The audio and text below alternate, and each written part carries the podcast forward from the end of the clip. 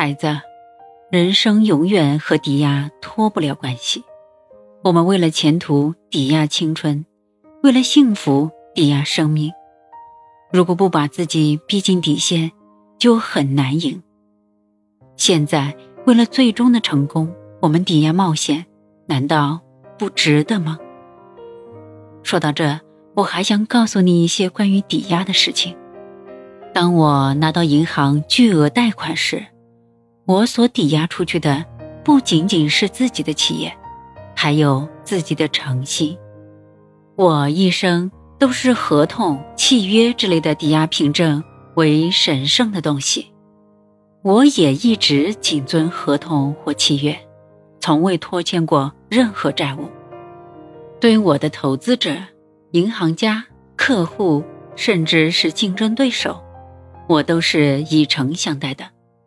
在和他们讨论问题的时候，我从不撒谎或者捏造事情，也从没有模棱两可的回答。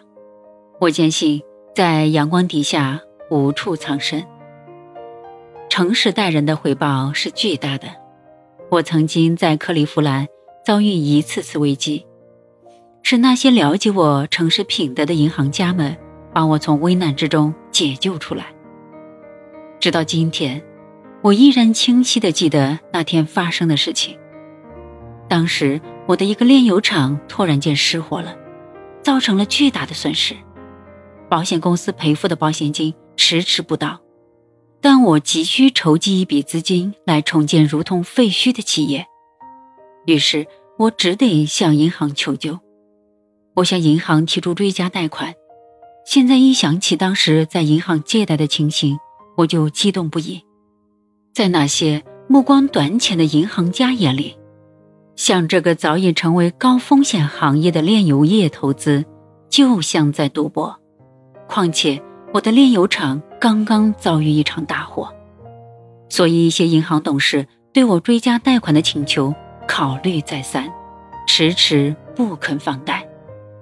就在这个时候，一位善良的银行家斯提尔曼先生，让一名职员拿来了他自己的保险箱，然后大手一挥，郑重其事地对其他几位董事说：“先生们。”请听我说，洛克菲勒先生和他的合伙人都是一些优秀的年轻人，他们诚实守信，从未进入银行黑名单，而且他们极具发展潜力。